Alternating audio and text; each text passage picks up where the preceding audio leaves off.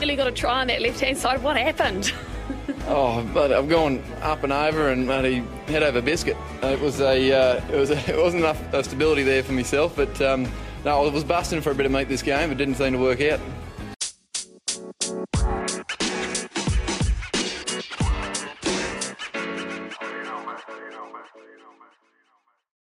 Hello, cheers, and welcome once again to the Scrum of the Earth podcast, the weekly show that brings you news, reviews, great interviews, and so much more, all about the world of rugby. I am your host, David Lawrence. I'm an American rugby fan who follows the game wherever I can find it, all over the globe. If you'd like to get in touch, well, I would love to hear from you. I'm on Twitter @ofscrum. I'm on Instagram @ the Scrum of the Earth podcast, and you can always just email me at thescrumoftheearth@gmail.com. So, as always, there was a ton of rugby this weekend. There was a lot to talk about. We may even run what my mom might call a smidgen long. So let's jump right in. So we start off with our current updates, and you know what? Actual baseball has begun again here in the United States, which means it's almost time for Little League. So my son, he's beyond excited. First, just to get out and start playing again, but also because he's again been assigned to the royal blue team, which is his favorite color. He really does seem to have an aptitude for this game. He's still scared of catching the proper way. If they can get him to catch the balls correctly this year, I mean, he's good to go. He's already got a good throwing arm. He's a natural batter for sure. So it could be a great season for him and for us, I guess. So much like last year, we'll have practices on Tuesdays and Thursdays with games on Saturday mornings. I'm actually pretty excited for this whole thing to kick off again. So wish us both good luck. He's such a good kid. So his mom is actually away this week. She's in Iceland with her sister. And at bedtime tonight, he said, "With mommy gone, you're the only person I can hug." I know it sounds kind of like a backhanded compliment, but you know what? I will take it. It's too good. People have to know. Yes, Isa, I think it is good news this week. So World Rugby is considering adopting orange cards for the World Cup, according to the governing body's head of match officials. So a form of the yellow card review system is being trialed in Super Rugby Pacific, as I've mentioned, and it could be fast-tracked into the global showpiece hosted by France this autumn. While players can still be given a red card for instances of foul play, the referee has the option of showing a yellow card that can be then upgraded to red on review by the TMO. The idea of the initiative is to speed up the game by reducing the number of on-field replays of incidents, while also dealing with contentious decisions, such as the dismissal of England fullback Freddie Stewart against Ireland last month. So if I can switch to my old guy on the World Rugby Board voice... This is an operation being tested in Super Rugby. In the event of a 50-50 decision, the referee has the possibility of giving yellow cards so the game can resume as soon as possible, while the TMO has 10 minutes to decide whether this should be turned into a permanent expulsion. We would give orange cards, clearly. Side note, in Super Rugby, it's 8 minutes, not 10, and thank you for tolerating that accent. Okay, that brings us to our reviews for the weekend. And you know what? I did something a little bit different this week, putting up a poll asking which competition should be our focus this week. And I was very pleased to see you almost universally picked the URC, which is down to its final two rounds with playoff seedings on the line. But, before we get to that, quick important side note, the Women's Six Nations was on full boil this weekend. I've been advertising over and over my chat with the incredible Rachel Law where we're going to go over what's been and what's to come. But Rachel, like so many women in similar positions, had her actual paying job take precedence last weekend. I mean, to be perfectly frank, she was nose to the stone from 6:30 a.m. to 9:30 p.m. on the day we had planned on talking, so that conversation hasn't yet happened. We are in the midst of rescheduling. Please stay tuned for updates. There's just no one I'd rather talk to about this than her, so the sooner we have her voice back on the show, the better for everyone. This weekend, just quickly, Wales became England's latest victim, 3-59. Italy took down struggling Ireland, 24-7. And finally, clearly most painfully, France ran in 9 tries to shut out Scotland, 55-0. Yikes. So, as I mentioned, in the URC, before this weekend, Leinster were already guaranteed home field advantage throughout the entire playoffs, but three teams were still vying for that second place. Before our action started this weekend, Stormers were barely holding on to it by just 2 points over Ulster. Glasgow were also theoretically in contention. Munster were in fifth place, with Sharks nipping at their heels, while Connacht and the Bulls were in possession of the final two slots. Benetton and Cardiff were both hoping to spoil those parties. And I swear to God, we were living in a world where, in theory, Connacht and Benetton could both be playoff teams while no Welsh sides could even see a moment of postseason action. What a wackadoodle season. Oh, my gosh. So our first offering was on Friday, Sharks versus Benetton. Benetton, they've been great at home all year, but a bit shaky on the road, so this was going to be a tough challenge for them in Durban. They looked up to it, however, getting 14 points before 14 minutes had elapsed. Sharks tied it up. We were locked at 14 as they finally headed to the lockers well past 40 minutes. Doesn't it seem like Sharks should be way higher on the table this year? They have Siya Kolisi. They have Lukhanyo Am. They have Makazole Mapimpi. They have Ox Nche. The list goes on and on. They look like world beaters on paper, but they just haven't clicked this year as well as it feels like they should have, you know? Anyway, the home side, they scored first in the second half, but Benetton, they came to play this week. And as we rolled into the final quarter, it was a single conversion separating these two teams. A great contest. To my point about Sharks not being as good as they should be, I think the problem has to be on the defensive side of the ball, as they tend to leak tries big time. In the end, they did get 43 points and a bonus point win, but Benetton got a bonus point of their own and scored 33 on them. Probably not a good way to head into the playoffs. So Glasgow versus Scarlets was next, and thanks to friend of the pod, John Anderson, I heard about the result before I had a chance to watch it. Definitely a lump of coal for him for Christmas next year, but I suppose I'll get over it. I honestly didn't think there was, too much chance of Scarlets stealing one on the road this week anyway, so sure enough, they did not. To Scarlet's credit, they held their host to, completely scoreless for a full 35 minutes. They technically did hold a lead at the intermission. Neither side, able to operate effectively in the massive deluge. It wasn't until after 55 minutes had gone by that the Warriors managed to find the lead, and it was still a barren affair in terms of points. It was 12-9 after three quarters. With an attacking scrum as the clock ebbed towards 80, Scarlets had a legit chance to shock the faithful at Scotsman, but it was not to be. The home team winning at home once again, ensuring a quarterfinal at home at the very least. What a year for Franco Smith and his Charges. Wow. Ulster versus Dragons was also on Friday. They started by telling us about how Cooney and Stockdale had both re-signed with the club just this week, along with several other players. While on Dragon's side of things, there were at least as many players who have no idea what they'll be doing next year. Ugh. What a situation. Anyway, it was 19-7 at halftime. Jacob Stockdale, he was having a great game. Good to see him getting back to his old form a bit.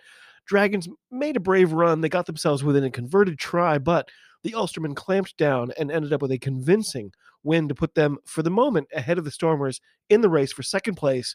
Final score, 40-19. Bulls versus Zebre turned into our, official blowout of the week. The 14 fans in the stadium seeming as bored as I was. Zebre are down to one final chance to get a win this year.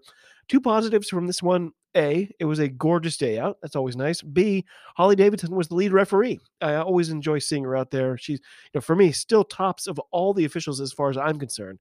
Your bloated final score in this one, with Chris Smith getting an insult to injury try right as the clock went red, 78-12, a 90-point monster of a game in Johannesburg. So, Lions versus Leinster, this one would have ordinarily been a mere formality, but Leinster, they've been very clever on top of everything else they've been this year, getting a big enough margin between themselves and any prospective second-place teams that they can effectively throw this one out and maybe even the next round as well without even worrying about it. As such, they sent down the most inexperienced side any team in the URC has fielded this year, giving academy and what they called sub-academy players a look down in South Africa. Experience for the young guys, rest for the older guys, and who knows? This is Leinster. I wouldn't put it past them to get a shock win. Speaking of which, it was Vectang Abdeladze getting his first start for the visitors, and his first touch and first carry became a bruising try, grabbing his team the lead a minute and a half into the contest. Lions recovered, of course, and around 36 minutes, their eighth man showed some impressive footwork to smash one through to give them a real advantage, 26-14. You had to wonder if the Irish younglings would be able to hang for the full 80. Just prior to the final 20 minutes, Leinster found themselves down two players, a penalty try, making it 36-21. Were we in for our first Leinster loss of this year? With 10 minutes left, they were back within a single score.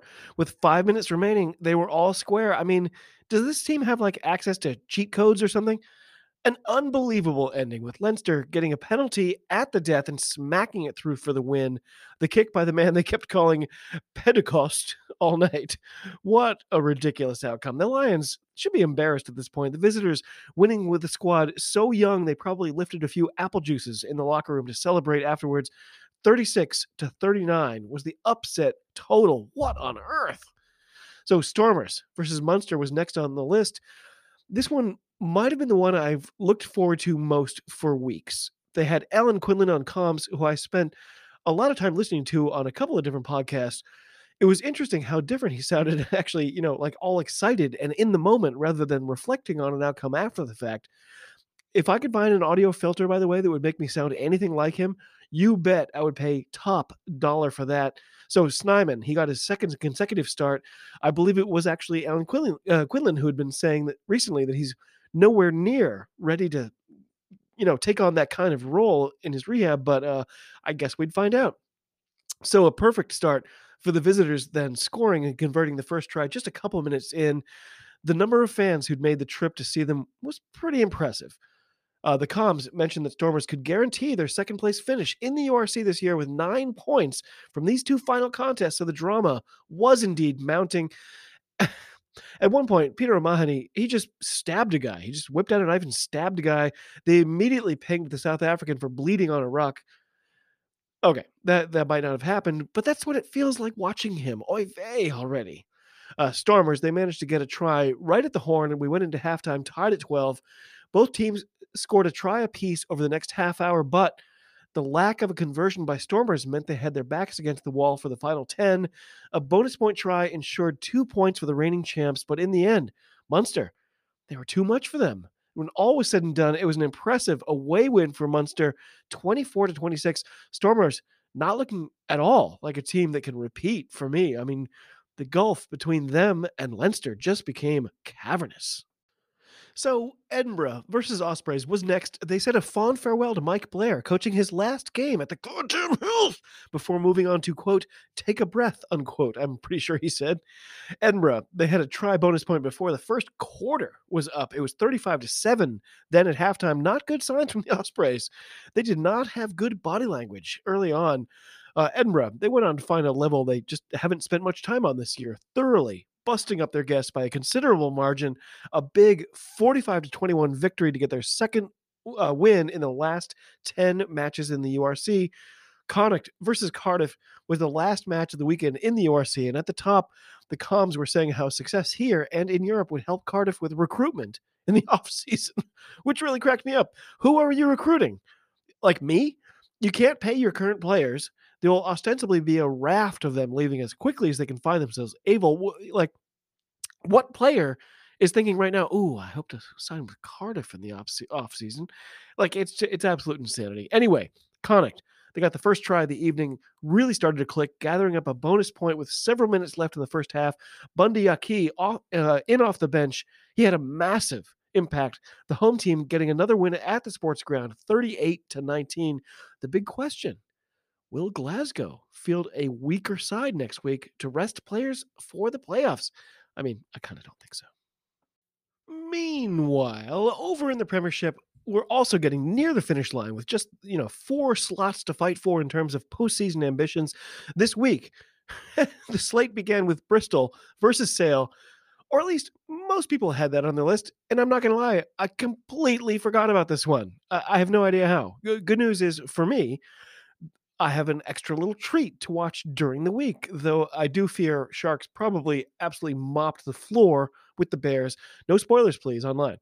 So Next up was, of course, Gloucester versus Bath. Gloucester started the game, as the comms said, quote, as well as they've played in quite some time, unquote. But when they got a penalty try and a yellow against them, Bath were ready to pounce, got themselves within three at the break. You know, this game had a lot of that thing where you get tackled into touch and the tackler then just sort of tussles your hair, clearly just to, you know, try to get a rise out of you. And it made me wonder, has anyone ever done that to Charles Pietau?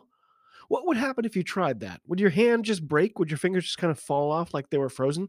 Anyway, we then had a pretty funny moment where De Glanville had gotten an intercept and was herring up the left wing, but Lewis Ray Summit was the player giving chase. The comms started to say something to the effect of, well, let's see how long he can stay ahead of him. And they all got, oh, they only got through, well, let's, before Zammet had bundled him up into touch. Classic. So right at the three-quarter mark, it was Bath taking their first lead of the night. But when they appeared in the danger of, you know, like winning a game, they promptly got themselves yellow-carded to lighten the load on Gloucester a bit. Naturally, Gloucester were like, oh, you think you guys are bad? Hold my beer. And they shanked a penalty kick, then did nothing until time was up, losing yet again at home, Bath, taking their first win away to Gloucester in 5 years, 24-33. Then it was Harlequins versus Newcastle, and at the top, the comms said the Quins were still hopefully in contention, which I didn't think was true, but, you know, maybe there's some contingency, I guess. Lovely day at the Stoop with Falcons, quote, playing for pride, unquote, as they said, but Harlequins, they looked out of sorts, as they have quite a lot lately. Lowly Newcastle were up 10 after a half hour. And here's an amazing one for you. Harlequin's first score was a try to Esterhazen, his first try of the year. Are you even kidding me with that guy?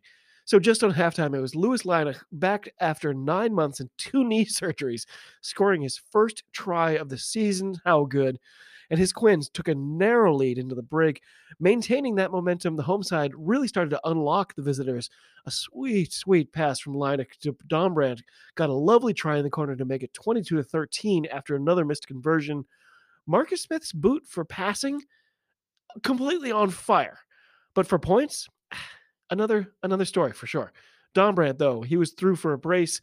And this one was over. Falcons crashing to earth after a good showing early, 48-20 by the end. For Northampton versus Saracens, I only caught the last 5 minutes or so. And when Northampton, at that point, they were already up 14 with Sarries down a player. Didn't see that one coming at all. 38-19 was the final score. Saracens missing a conversion that would have given them a losing bonus point, though at this point it's probably academic.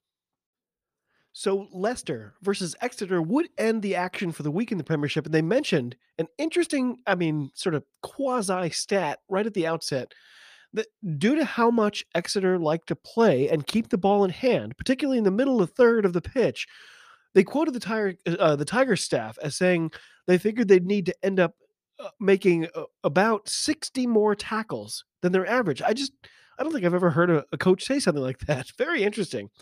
So what wasn't interesting was this game. I mean, I don't know what it is. These two teams together, they're like a giant sleeping pill. Maybe that's just me. Of course, Chris Ashton, his record 99th try in the Premiership right at halftime. Even I got excited for that one. What a career he's had. That made it 22-12, headed to the lockers. In the second half, it looked like he was in for his 100th, but it was called back, much to the chagrin of the entire booth. That moment actually became quite a controversial one, as the ref ruled that Ollie Woodburn dove on him after he'd been tackled, possibly preventing a try, which made it a penalty try and a yellow. And because Woodburn had already gotten a yellow before, that made it a red, just a cascade of misfortune for the visitors. That counted as Ashton's 100th try, and he'd get another one for good measure. His Tigers utterly destroying the Chiefs. It was 62-19 at the end. Wow. Okay, over in France, they still have like 72 more rounds to play, I'm pretty sure. This week in the top 14, we had our usual full slate. And I admit, I caught only bits and pieces this week. It was a busy weekend. It was tough to fit it all in. So we did begin with a good one, though, however. It was Racing 92 versus Bordeaux Bègles. Racing's troubles continued. Bordeaux led 24-28 in a nail-biter despite a 3-1 try deficit, thanks in large part to Maxime Luku's 8 successful kicks. Unbelievable. It was a penalty try harassing right at the death that brought them home. Just a crusher for my guys in the top 14, 31-28. Ouch. The comms mentioned this result was significant in terms of playoff hopes and seeding, but we'll get to that in the next week or so. Pau versus Clermont was a good showing by Pau, holding their guests tryless until there was maybe, a quarter hour to go. In the end, it was a near thing, the home team squeaking by 23-18. Montpellier versus Cast was next and saw our first road win, Cast overtaking their hosts 19-28. And then it was Brive versus Stade Francais. Brive went up 14-0 early, only to have the drink boxes tied them up right before halftime. Brive didn't score another try until past the 80-minute mark, and we had our second away win of the week in the top 14. It was 22-27 by the end. After that, it was Toulon versus Perpignan, and I gotta say, during the intermission, we were treated to long, languid shots of the gorgeous Mediterranean just there off the southern coast of France. What a spot they get to play in. So anyway, the home team, they dominated the entire way. The crowd were berserk as they scored with the clock well in the red to make it an emphatic 37-15 total. The final Saturday fixture was La Rochelle versus Bayonne. The visitors managed just 2 penalty kicks the entire evening, Ronan O'Gara's side grabbing 4 points from the 26-26 win at home. Toulouse versus Lyon was our final match of the weekend. It was a gorgeous evening. I have to say, the French producers have done a smashing job this weekend of giving us just pure shots of beauty. Usually it's only the Kiwis who take the extra time to just sort of wow us with the surroundings leading up to these matches. I very much appreciate that. So there was a ton of stuff to talk about right off the bat. We had internationals out the wazoo. Limo Sapuanga, he was back, as well as Ange Capuazzo, back from his cheek injury, as they called it.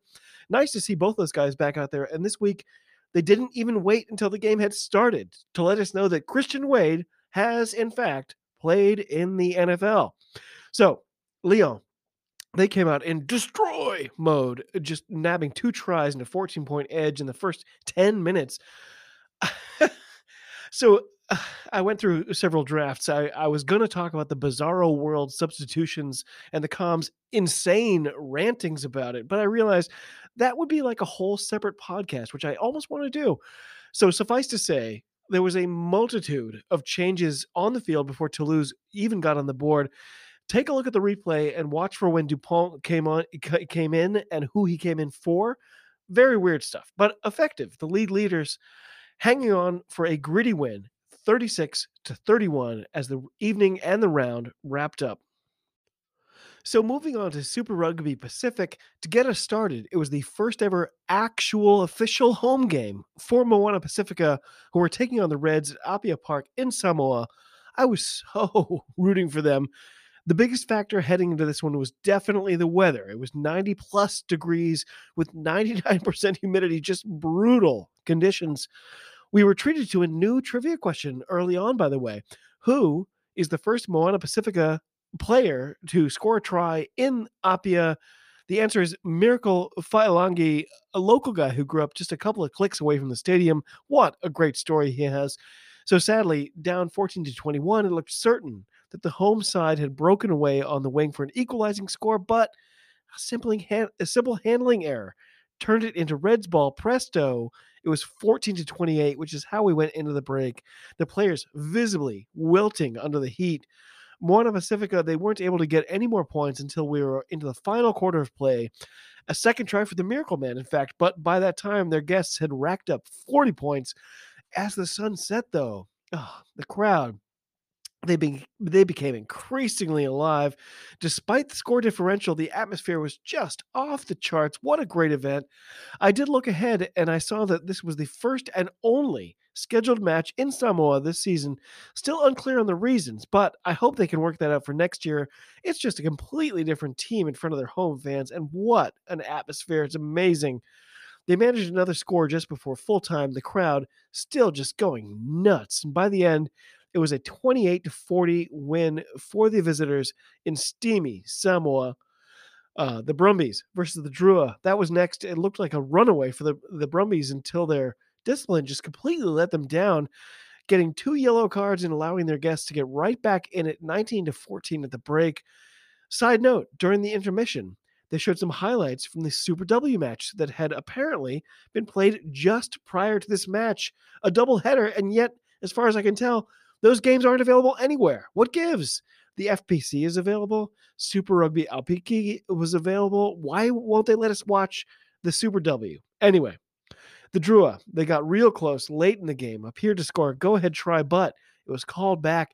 That happened quite literally twice more before they coughed it up. Brumbies went down to the other end. Drua got pinged for a collapsing maul. Penalty try, yellow card, game over. 43-28 was the score in Canberra. Hurricanes versus Chiefs was next, and it was a gorgeous day for a clash of the top teams. And can I just say again how amazed I am at the complete and thorough saturation of KFC in New Zealand? I know we all wear our branded garments of various kinds, but the fact that a fast food chain has convinced fans at public sporting events to wear their chicken buckets on their head, I mean, that's just next level. Anyway, this was a fun one. The home team ahead 17-8 before going into the changing rooms. This one actually got really, really good, but a late yellow card to Bring Gatland spelled doom for the home side. A sweet try by McKenzie stealing the deal with Hurricanes scoreless in the second half. It was 17-33 in a convincing victory. And then Waratahs versus the Force. This was the final fixture of the Super Rugby itinerary this week. And for the Force, they came out in the Bumblebee kit. I love that. I always appreciate that. Just something classic about it. I don't know. Unfortunately, when you look at the Force, there's something inherently broken about this team. They're like 80% of a professional club, but can never get that final piece. It's always the same. It was a perfect example in the first half. They got a beautiful intercept. They break away. They're pouring down the left wing with numbers. Great pass, lovely offload, then boop. The final link-up pass misses its target, shoots right out into touch, opportunity over. That's just the story of this team over and over every week. It must be a nightmare to be a fan, seeing them constantly so close, but never getting it done. I think from now on, we should call them the Western Farce. In this one, they were down 22-6 at Allianz Stadium at halftime. Taz looking to make a statement. Of course, Waratahs, they're far from perfect themselves, allowing their guests to claw partway back with only 30% possession in the second half of the Taz. But as I already said, the Force couldn't get out of their own way, eventually losing yet again, this time by 20, to a team only getting their second victory of the year. It was 36-16 in New South Wales to wrap up the round. Okay, coming home to the MOR, and did you see the scoreboard? Did you see the scoreboard? It was my beloved Free Jacks utterly destroying Toronto on their home turf, setting a Major League Rugby record by dropping a full 80 points on their hosts, the most of the weekend in all the leagues I've just covered just now. The Toronto Arrows managed just one unconverted try, just an all-time historic beatdown, unbelievable. Quoting from the official match report, quote, the 80 points were the most ever scored in a Major League Rugby game since the league's inception in 2018, breaking the previous record of 69 set by the Utah Warriors in March of 2022 in a 69-22 win over Dallas. The 70-point margin of victory also was the largest ever in an MLR match. The Free Jacks scored 8 first half tries, including 2 penalty tries, and held a commanding 54-0 lead after 40 minutes. Before Saturday, New England had scored 50 points in any match just once in its 4-year history. That was 57-5 over New Orleans in that was last May. So that's unquote. Jason Patras, of course, he nailed 8 of his 10 conversion attempts. 2 of our guys had braces of tries, Leroux Milan and Andrew Quatran, and more on him later. It was a terrible day to be an Arrows fan. It's difficult to see things improving for them this year. My Free Jacks return home on Saturday to face a tougher challenge in Rugby Atlanta, so you know I'll be there shouting my fool head off as always. Elsewhere, Houston versus Dallas was another home win for the Thundercats, with the Jackals continuing to grow and improve. Final score 33-21. At what do they call their stadium anyway for the Thundercats? They call it the litter box? Anyway, for NOLA versus Atlanta, the home side really struggled, with the rebranders getting an easy win, 7-23 down in the gold mine. Then we had a very tasty matchup between the two top teams, Utah versus Seattle out in the West. Seattle suffered just their second loss of the year, falling 41-35. That brings the Seawolves down to third place in the West, getting leapfrogged by a surging Houston team. DC versus New York was the penultimate match of the weekend.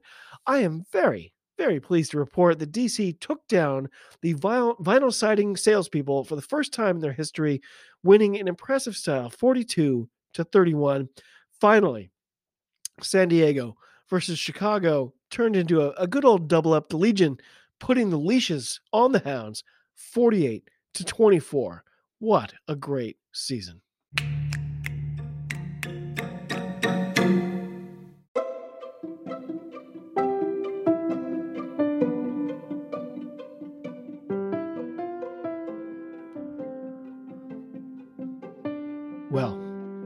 My friends, by that music, you will know it's time for this week's Diamond in the Ruck Award. And this week, the award goes to Andrew Quatran. Drew, you haven't been here all that long, but you're already in full beast mode. This weekend, you proved Cole Keith's prophecy correct by scoring 2 tries.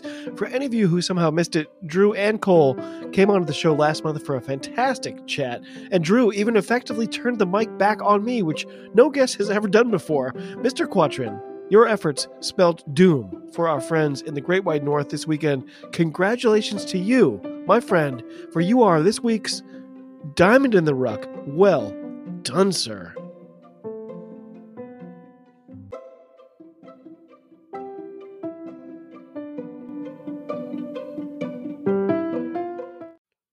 Okay, updates and previews. Next weekend is, of course, round 4 in the Women's Six Nations. Please stay tuned for a Rachel Law update. That conversation is still hopefully forthcoming. Next weekend, we'll, of course, feature Ireland at home at Musgrave Park to face England. Ooh, that's going to hurt. Scotland are back at home to take on Italy. Ooh, intriguing. And France are in Grenoble to host Wales. Meanwhile, it's the final round of the URC, and we'll have 2 Friday fixtures, Stormers versus Benetton in Stellenbosch. Not sure where their final home game is, at a different, smaller stadium than usual, but okay. Then it's Ulster at home for Edinburgh, who will be glad to see the tail end of this awful season. On Saturday, it's Lions and Zebras' last chance to get a W on the year. Good luck with that. I don't see it coming. Then it's Bulls versus Leinster. I mean, they're basically going to call me this week. They're going to be so like, nah, we don't care who plays. We're going to win it anyway. Then it's Dragons versus Scarlets, Sharks versus Munster, Ospreys versus Cardiff, and finishing out the regular season, it will be the surprisingly good Glasgow Warriors taking on my also surprisingly good Connacht. So over in the Prem, it's going to be Newcastle versus Northampton on Friday. Exeter versus Bristol. Won't be watching that garbage. Harlequins versus Bath and Gloucester versus Sale on Saturday. And then it's Saracens taking on London Irish at the Stone X. Could be a lot of implications for that one. So in the top 14, it's 6 Saturday games. La Rochelle versus Clermont. Bayonne versus Montpellier. Brive versus Pau. Cast versus Toulon, Perpignan versus Racing 92, and then a real cracker. Stade Francais at home for Toulouse. On Sunday, it's the Border Beagles taking on Lyon. Back here in the MLR, we'll have my Free Jacks at home for Atlanta. You know, I'll be there. DC versus Utah, Dallas versus San Diego. Yikes. Chicago, we'll be back at the SeatGeek for NOLA. And finally, the New York Pet Psychics will be taking on Houston.